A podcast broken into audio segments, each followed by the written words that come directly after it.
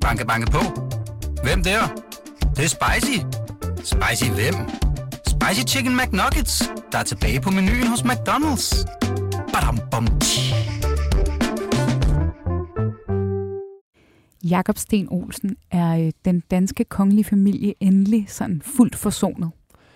Jeg vil sige, at jeg synes, forholdet er præget af en våbenstilstand, men ikke af nogen speciel hjertelighed.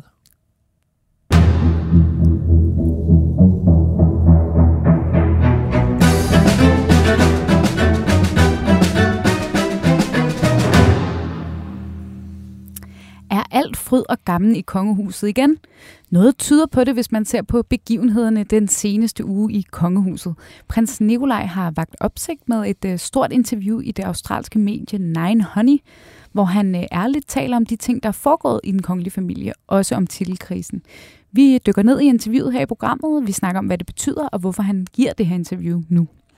Herhjemme har det også været en stor uge for dronning Margrethe, som i går aftes onsdag aften var til gallapremiere på den nye Netflix-film Ehrengard Forførelsens Kunst, som hun har lavet scenografi og kostymer til. Øh, men hvad? Hov, det er mig, der er helt forvirret. Hun havde kronprinsessen med på den røde løber, men Felix, prins Felix skulle faktisk også have været med. Og hvad skal vi egentlig lægge i den treenighed? Det skal vi også snakke lidt om.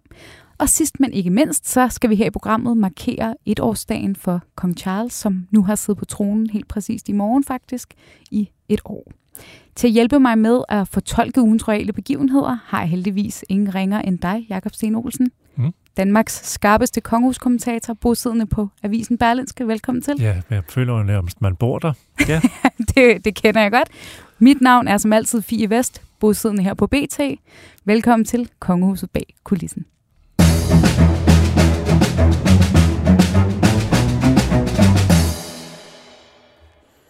Jeg beklager den lille øh, mumlefejl før. Det er jo ikke sådan, når man sidder her med sin computer, og der, øh, det bimler og bamler øh, på chatten.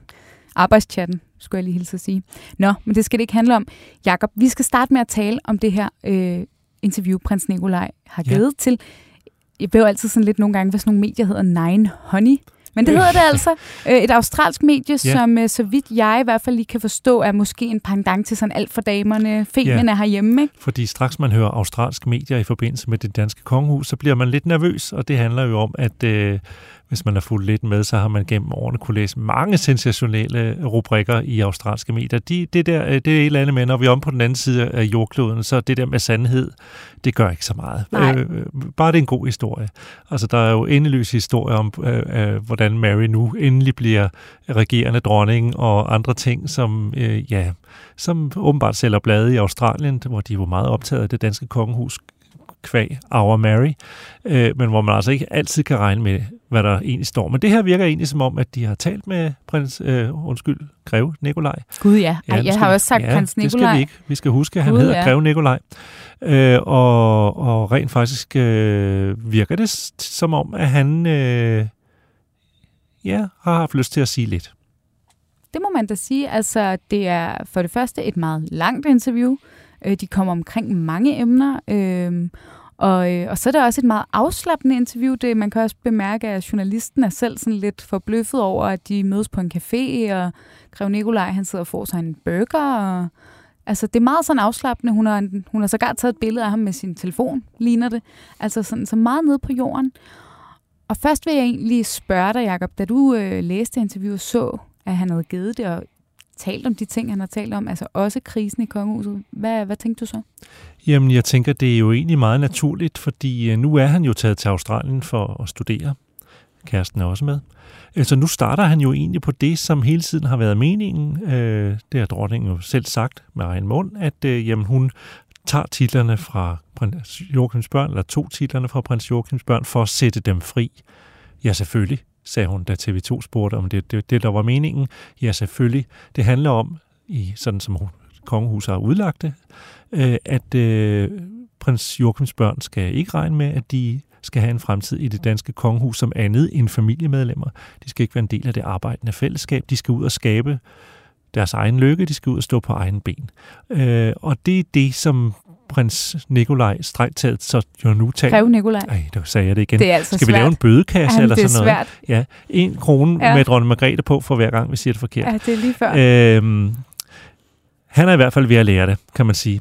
Øh, og jeg opfatter det her interview øh, som en del af hans nye liv, som en del af starten på en ny tilværelse for Greve Nikolaj, øh, hvor han øh, jo på mange måder kan skal begynde at løsrive sig fra sin fortid, øh, men hvor han jo også kan være sin egen herre og tale frit. Ja. Så frit, som han nu øh, har lyst til, øh, på baggrund af, at der stadigvæk, uanset hvilken situation han måtte være i, øh, jo er et hensyntagen til familiære relationer, øh, og han gerne vil være øh, øh, et ordentligt menneske. Ikke? Jo.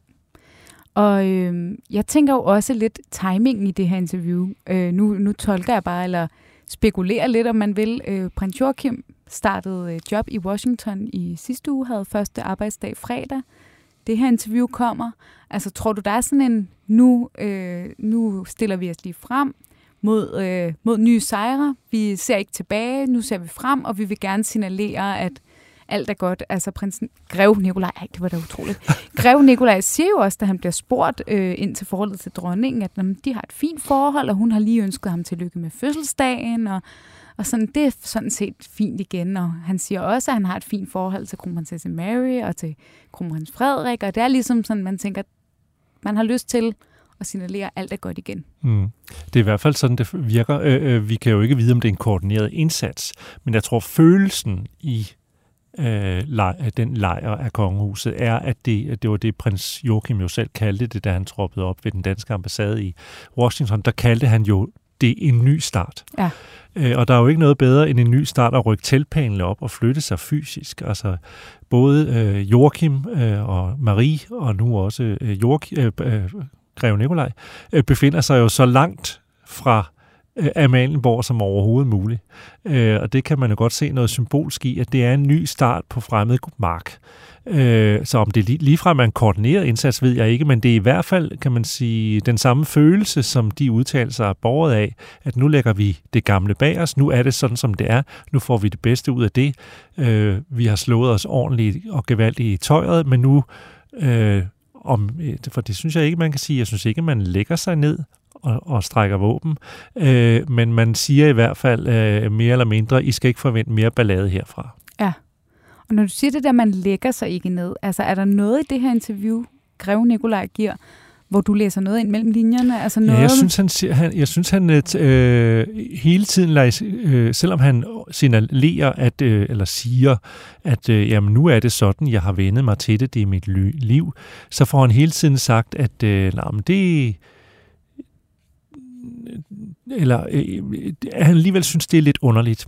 Ja. Øh, og, øh, og han får også sagt øh, på et tidspunkt, øh, at øh, ja, men han har aldrig følt, at øh, han egentlig fik noget ekstra ud af at have titlen som prins, men øh, nu synes han alligevel, altså, at det skal han... Øh, altså, han, han får hele tiden talt med to tunger på en eller anden måde. Meget elegant. Man ja. kan ikke angribe ham for noget, og det er et meget loyalt interview. Øh, jeg synes altid, øh, prins Nikolaj øh, har faktisk øh, igennem alt det her, øh, med den omvæltning, han har været igennem, været meget påpasselig og meget loyal, til trods for, at han har Givet, øh, har ytret, at han synes, det var mærkeligt, og det kan man godt forstå, ja. og var ked af det, så synes jeg egentlig, at han har holdt tilb- sig pænt tilbage. Øh, men der er hele tiden sådan en, øh, øh, en tone af, at øh, han øh, accepterer det, øh, men han ikke er enig i beslutningen, ja. og han synes, det er underligt på vegne af alle. Han siger for eksempel også, at det jo ikke er anderledes det her, end hvis man for eksempel gifter sig og skifter identitet. Det må også være lidt underligt, øh, men det er jo heller ikke alle, der gør det. Ja. Altså frivilligt, ja, underforstået. Han har jo sådan set ikke valgt frivilligt at skifte navn, ligesom man gør, når man indtræder i et ægteskab, hvis man har lyst til den del af det. Så han får hele tiden ligesom markeret, synes jeg, at han accepterer situationen, øh, men det er ikke sket med hans gode vilje. Ja, og han siger også sådan, det er faktisk stadig et lidt ømtåligt emne, siger ja. han, da journalisten spørger, ikke? Ja. Men, men går så ind i det. Og jeg synes også, det er en sjov detalje, at øh, han ligesom fortæller sådan lidt, øh, journalisten skriver i hvert fald, at han griner, mens han lidt siger det, han, han kan faktisk ikke helt sit nye navn endnu. Nej, og han, ligesom, har glemt, han har glemt sit pas derhjemme. Når vi heller ikke kan. Præcis. Æ, men altså, nu nævnte du selv, at øh, han øh, eller tog det som et uds... savn, da han, da han talte om, at han fik et fødselsdagskort fra sin farmor.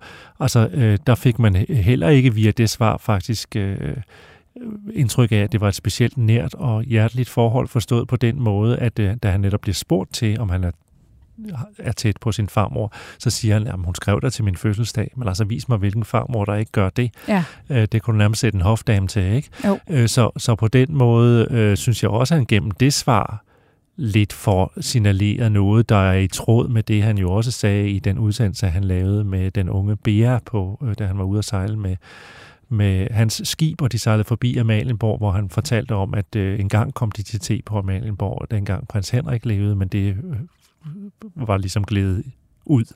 Øh, så så øh, jeg synes, det svar, øh, om det er fødselsdagskort, øh, sagde mere end... Øh, Ja, han ligesom siger, jamen, ja, hun har da ønsket jeg. mig tillykke med ja. fødselsdagen, og vi så jo ja. også til hendes fødselsdag, ja. som vel at mærke var sekstende april, ikke? Og som var, øh, hvor alle var indkaldt, ikke? Præcis. Æ, så, så jeg tror roligt, vi kan regne med, at øh, det øh, er ikke, øh, der er ikke sket det i kongehuset på grund af krisen, at man nu har rykket tæt på hinanden og øh, har opnået, øh, opdaget nye og spændende dybder ved hinanden, øh, øh, som gør, at man har lyst til at være sammen.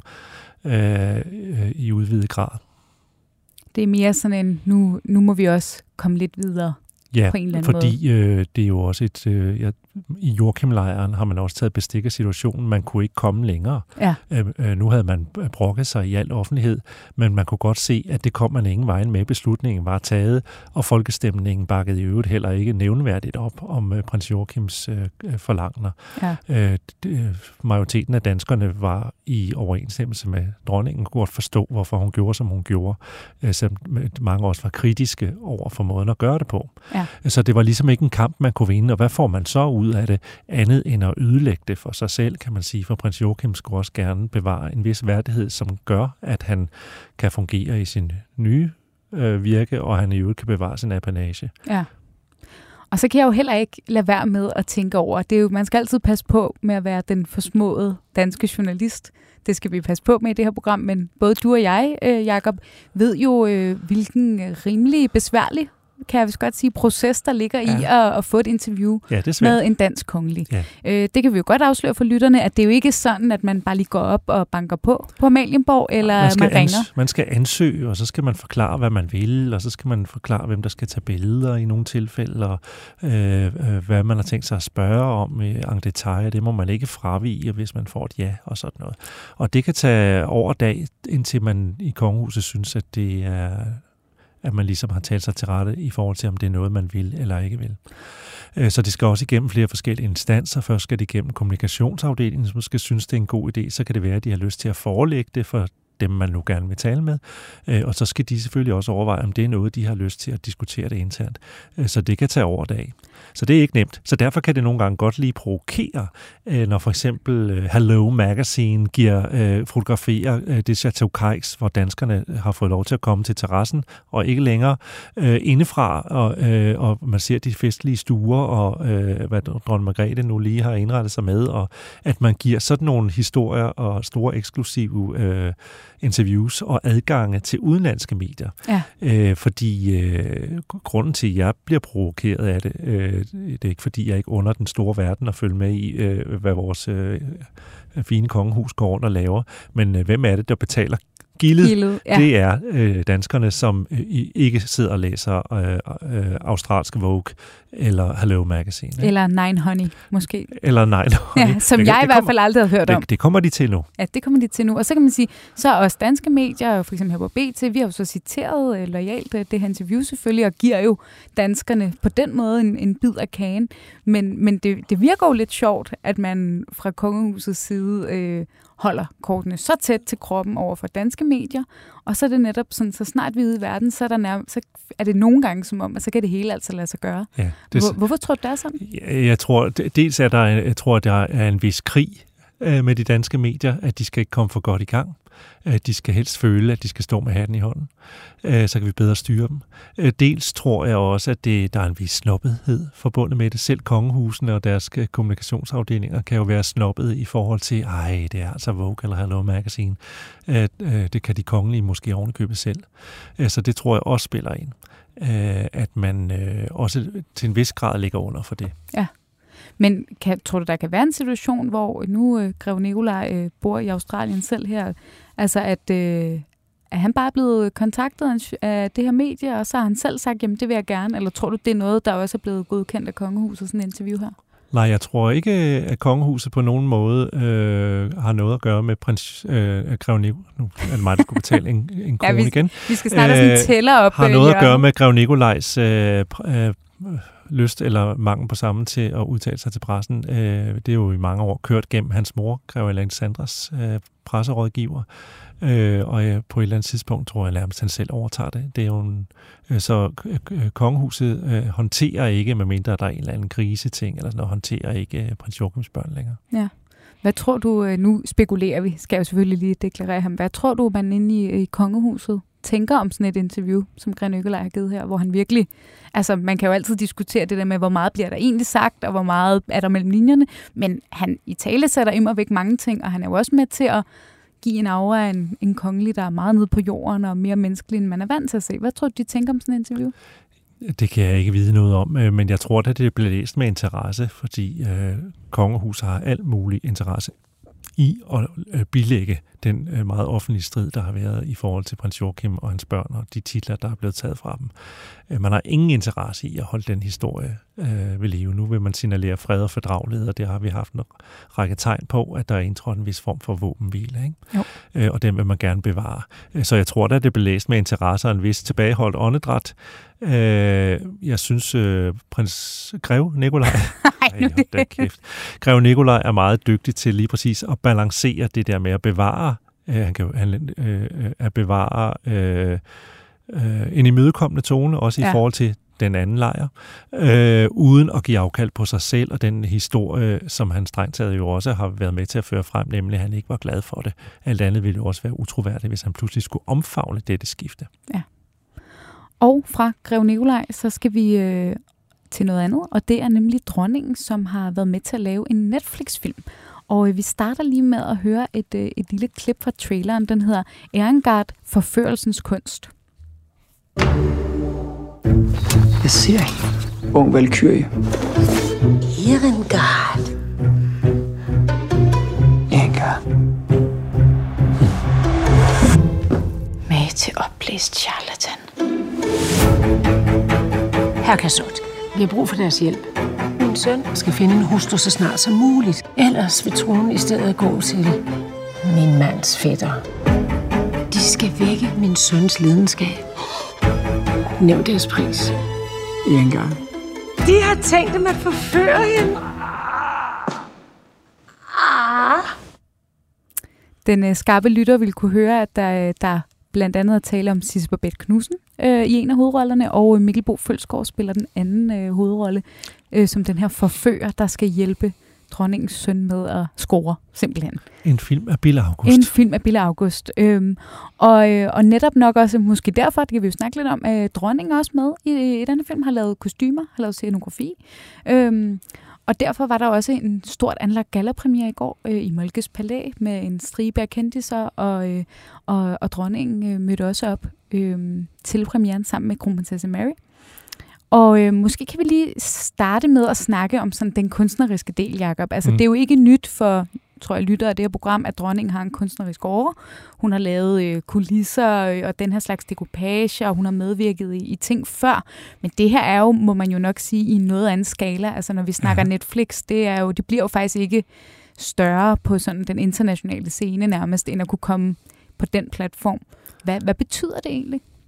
Jamen, øh, for det første tror jeg, for filmen øh, kan det være meget godt, fordi øh, nu kommer der, øh, og det er ikke for at forklejne Bille Augusts øh, evner, øh, nu kommer der endnu en øh, Bille August-film i historisk klædebong.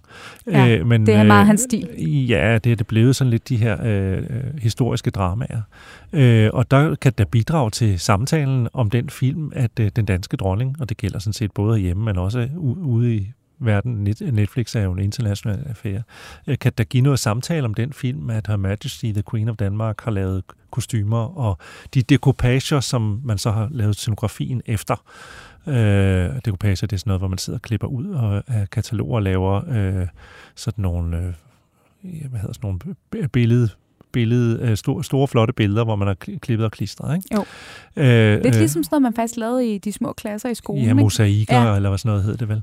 Øh, så så øh, hun, og det er jo en, hun er jo oppe i den store liga her, og det tror jeg også, det er det, der har gjort, at hun har sagt ja til opgaven, at for det første ved man, når det er Bille August, så er der en vis form for lødighed forbundet med det.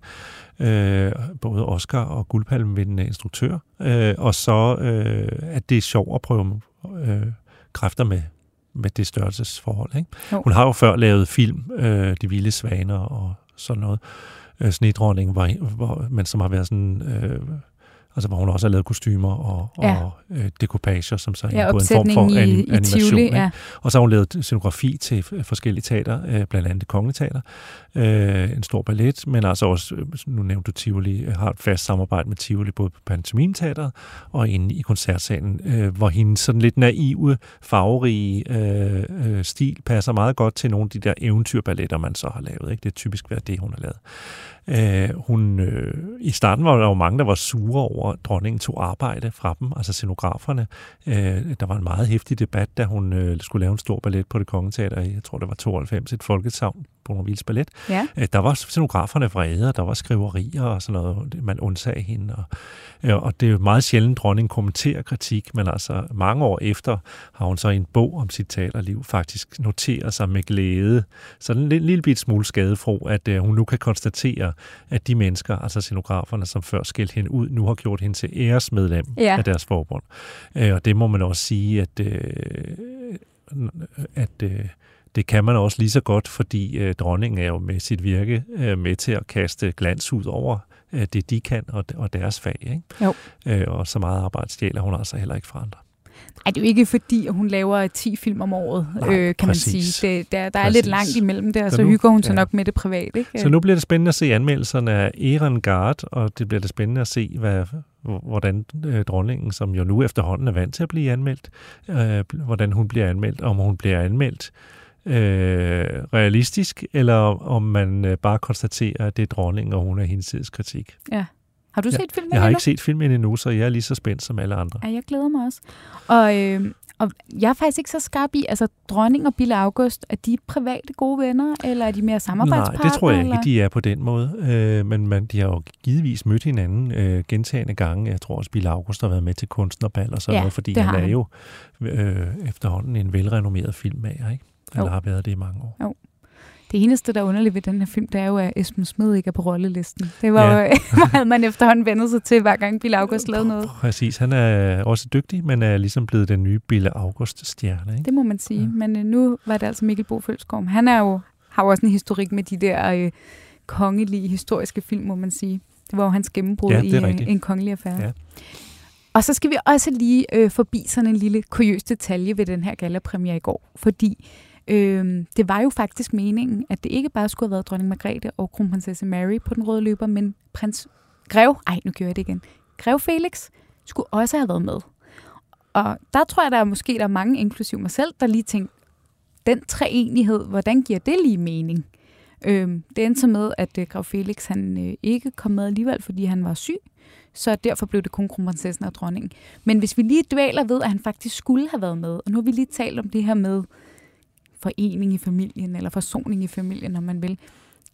Tror du, vi skal lægge noget i, at det lige var de tre, der det var meningen, at de skulle gå på en røde løber sammen? Igen er det jo rent øh, gidsning, men det kan jo være meget sjovt at spænde en lille ende over. Altså, ja, øh, øh, hvis, vi, hvis vi forudsætter for eksempel, at det er noget, man, at de så bliver udvalgt til andet, end de måske bare godt kunne tænke sig at se filmen, øh, så tror jeg, jeg kan godt forestille mig, at dronningen har sørget for, at der kom en invitation til prins Felix, Greve Felix, fordi øh, øh, det er jo også en måde at sige, jamen vil du ikke komme og se, hvad farmor har lavet? Altså det er jo også en sådan, i hvert fald over for offentligheden, et signal om en udstrakt hånd. Ikke? Ja. Vi kan ses sammen. Øh, Felix bakker op øh, øh, om øh, farmors øh, nye spændende projekt, ikke? Så det kan man sagtens forestille sig. Og man så, så også skal lægge noget i, at han så rent faktisk ikke dukket op. Øh, han kan jo altså godt være syg, skal vi huske på. Det skal han have lov til. Han er jo øvrigt også dukket op i andre sammenhæng, hvor man ikke ventede ham, for eksempel til Royal Run. Ja, præcis. Øh, men øh, så han, han skylder ikke nogen noget. Øh, men øh, om der er en sammenhæng i forhold til, at øh, hans bror Nikolaj lige har givet det store interview i Australien, hvor man, det var i hvert fald vores analyse her, godt kan sige, at han stadigvæk forholder sig øh, loyalt, men alligevel øh, øh, markerer en, en vis form for øh, kritik stadigvæk i, i forhold til, at titlen er blevet ham frataget. Øh, og Felix øh, vil undgå øh, at skulle stå og svare på, om han føler det samme, om øh, han bakker op om Nikolajs kritik og sådan noget. Øh, det skal man jo ikke kunne sige. Og derved selvfølgelig ødelægge det for farmor, øh, hvis storaften det var. Det, det ved vi ikke. Øh, men det er meget sjovt at lege med tanken. Ja, vi må i hvert fald forholde os til, at meldingen var, at han, han var syg. Ikke? Ja, så det, ja, det tror vi selvfølgelig på. Og selv en greve kan, af blodet kan blive syg. Det er jo det. Det, det kan ske for, for selv den bedste. Øh, og Monique, han får lejlighed til at se filmen øh, på et andet tidspunkt. Den kommer til at ligge på Netflix, du. Det gør den jo. Ja. Og jeg tænker også, at selv grever har sikkert et Netflix-abonnement. Der er de nok ligesom alle os andre. Det tror jeg. Det tror jeg også. Vi ved i hvert fald, at øh, øh, prinsesse Benedikte ser fjernsyn. Det er jo rigtigt. Det er rigtigt. Kan jeg vide, kan jeg vide, om dronningen egentlig selv har et Netflix-abonnement? Det tvivler jeg altid på, ja, men det, det kan være, hun får det nu. På. Ja, det bliver hun det, jo nødt til. Det giver hende nok et.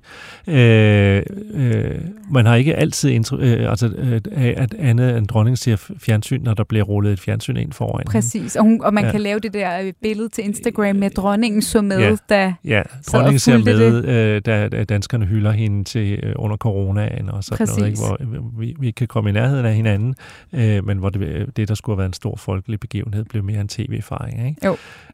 Vi kender de billeder der.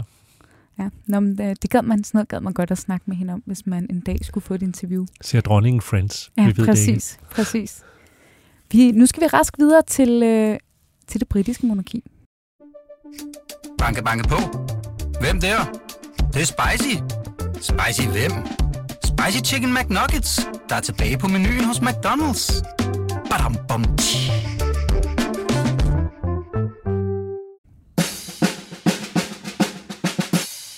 Og det skal vi jo, fordi at det i morgen er præcis et år siden, at, øh, at britterne måtte tage afsked med dronning Elisabeth øh, den anden.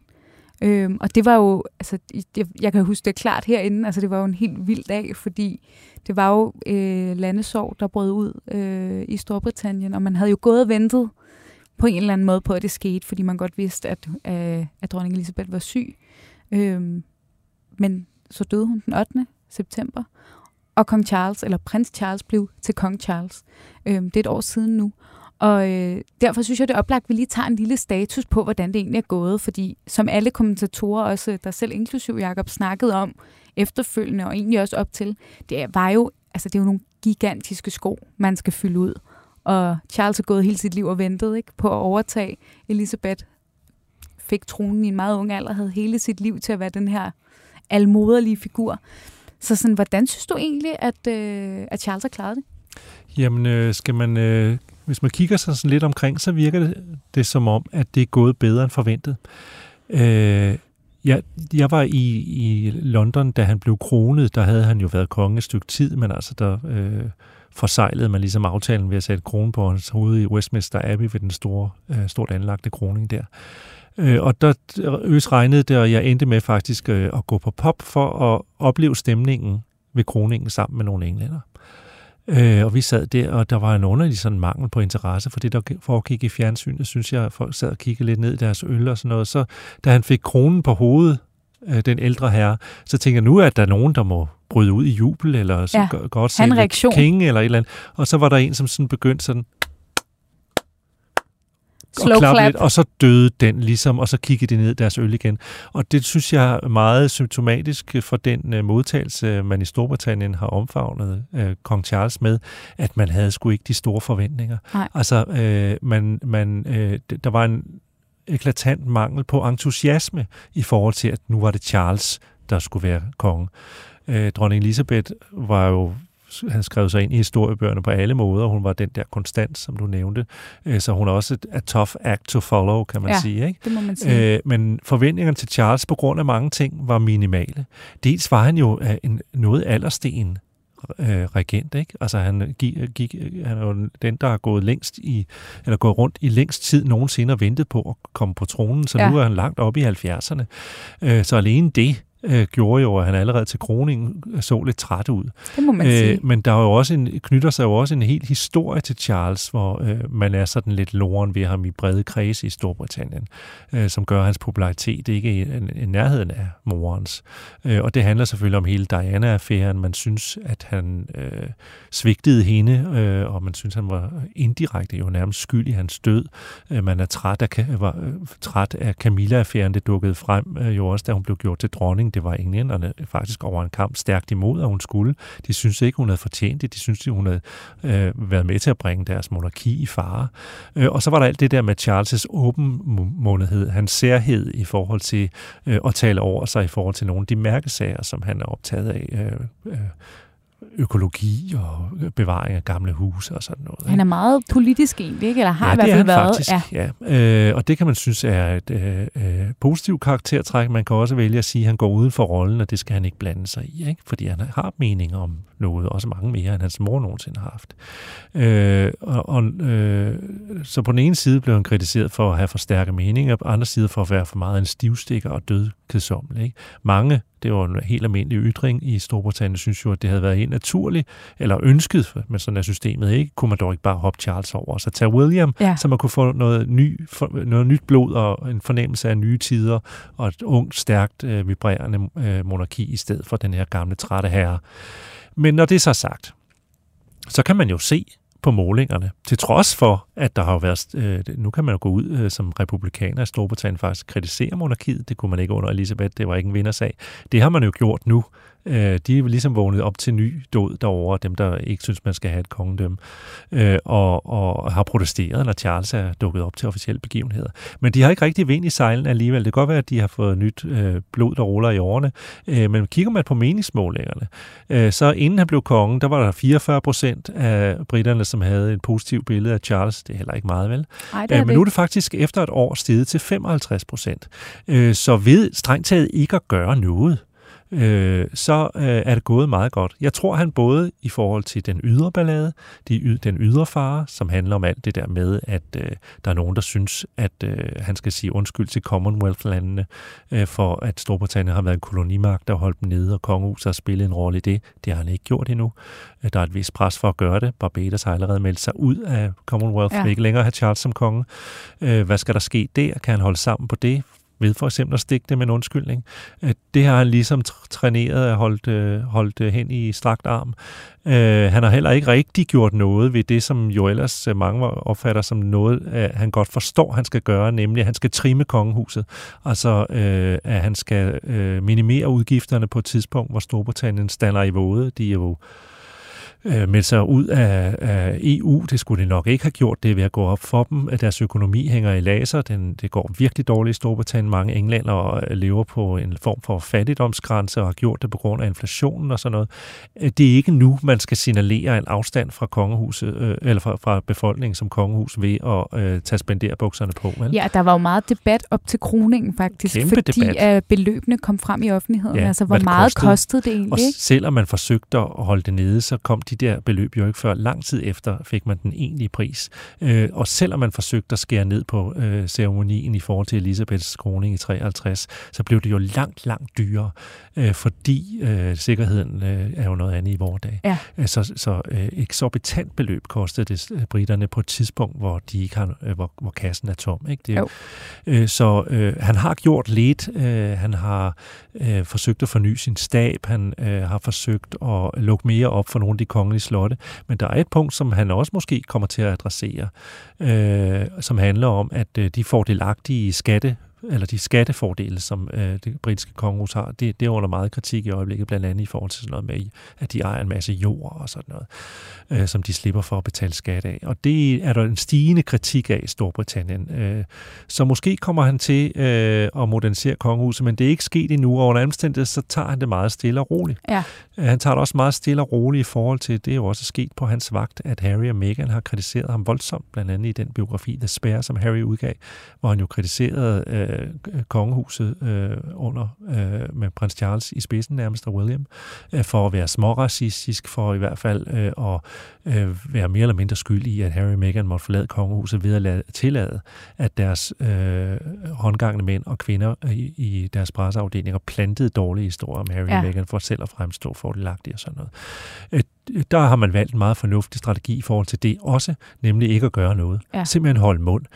Så jeg tror, Charles' strategi har været her det første år, simpelthen at gøre sig lidt som muligt, bare vise ved at være meget ude, ved at være meget, forsøge at være, virke meget afslappet sammen med Camilla og nede på jorden, øh, forsøge at signalere englænderne, nu er det hverdag, øh, nu prøver vi at skabe orden og ro på bagsmækken, fordi øh, det kan godt være, at englænderne elsker at se en overskrift på Daily Mail, øh, der handler om endnu en skandale i kongehuset, der har jo været et par stykker. Det må man sige. Øh, men i virkeligheden, så tror jeg bedst, de sådan som vi også kan det herhjemme, kan lide et kongehus, som fungerer, som, ja, øh, gør ikke, det, de skal. som gør det, de skal, som har optræder med en vis form for værdighed, passer deres arbejde, øh, som er tilgængeligt, øh, uden at være for tilgængeligt, øh, og som man kan se op til, ja. øh, og som ikke vasker sit beskidte, øh, dog, kongeligt broderede, men dog beskidte undertøj i, øh, i offentligheden. Ikke?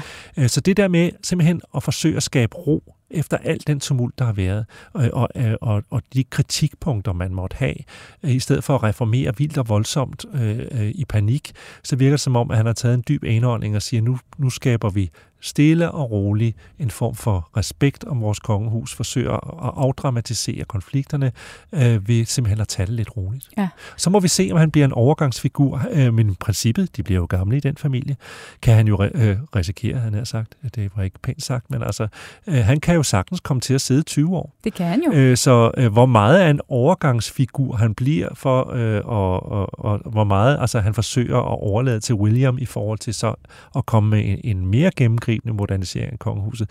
Det kan, vi, kan man ikke rigtig vide, og det kan han egentlig heller ikke selv, fordi hvor lang tid kommer Charles til at regere? Det eneste, vi ved, er, at han kommer ikke til at sidde lige så længe som sin mor. Det gør han ikke. Og så er det jo også lidt interessant, som du siger, at selvom han faktisk er steget i popularitet, ikke? Altså femoghalvtreds procent, det er jo immervæk ikke meget. I forhold til vores egen dronning, ligger jo, ligger jo trygt øh, i, øh, i midt firserne ja. som regel, ikke? Når vi ja. laver popularitetsmålinger ja. på, på hende. Så der er alligevel et stykke op, ja. må man sige. Der er, der er stadigvæk noget at arbejde med, men øh, Charles kan i hvert fald læne sig en lille bit smule tilbage. Øh, øh, øh, han behøver ikke at læne sig så meget til hjemme, han tror, øh, tilbage. Han tror, den er hjemme, for der er stadigvæk et kæmpe stykke arbejde for at genvinde Øh, øh, populariteten. Øh, der er også et kæmpe stykke arbejde, især for at vinde de unge ja. øh, og øh, britter med anden etnisk herkomst for institutionen, for alle målinger, der blev lavet op til hans tronbestigelse, viste, at de øh, var på vej væk fra ideen om monarki. Ja. Øh, og der er det lidt svært for Charles. Han er jo en gammel mand. Ja. Hvordan skal han appellere til de unge? Ikke? Og det er jo en udfordring, man nok ja. har på tværs af monarkier. Ikke? Altså, vi kan jo også se, når vi snakker om det herhjemme, senest talte vi om det i forbindelse med Royal Run, at man mangler de unge, og hvordan får man de yeah. unge med på den her yeah. vogn øh, og tilslutter sig monarkiet. Yeah. Men jeg tænker også, øh, nu spørger jeg ledende, Jakob, men, men tror du, at hele konflikten med øh, Harry og Meghan også kan have været med til at give ham lidt vind i sejlene, fordi at det virker jo til, at der er mange britter, der er blevet,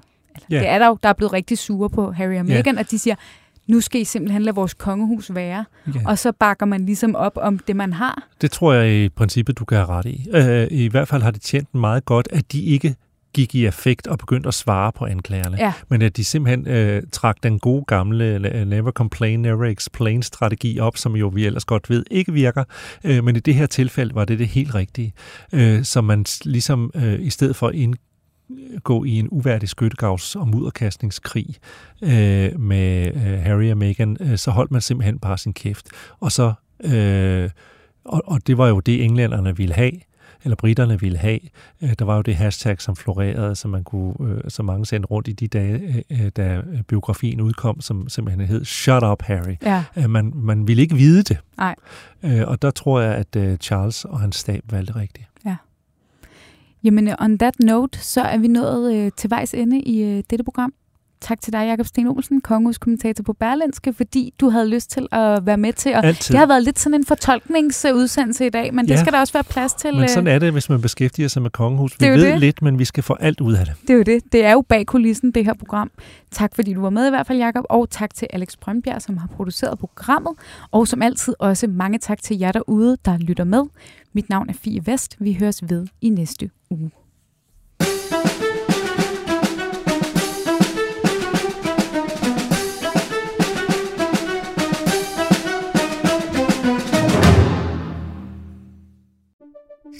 Banke, banke på. Hvem der? Det, det er spicy. Spicy hvem? Spicy Chicken McNuggets, der er tilbage på menuen hos McDonald's. Badum, bom, tji.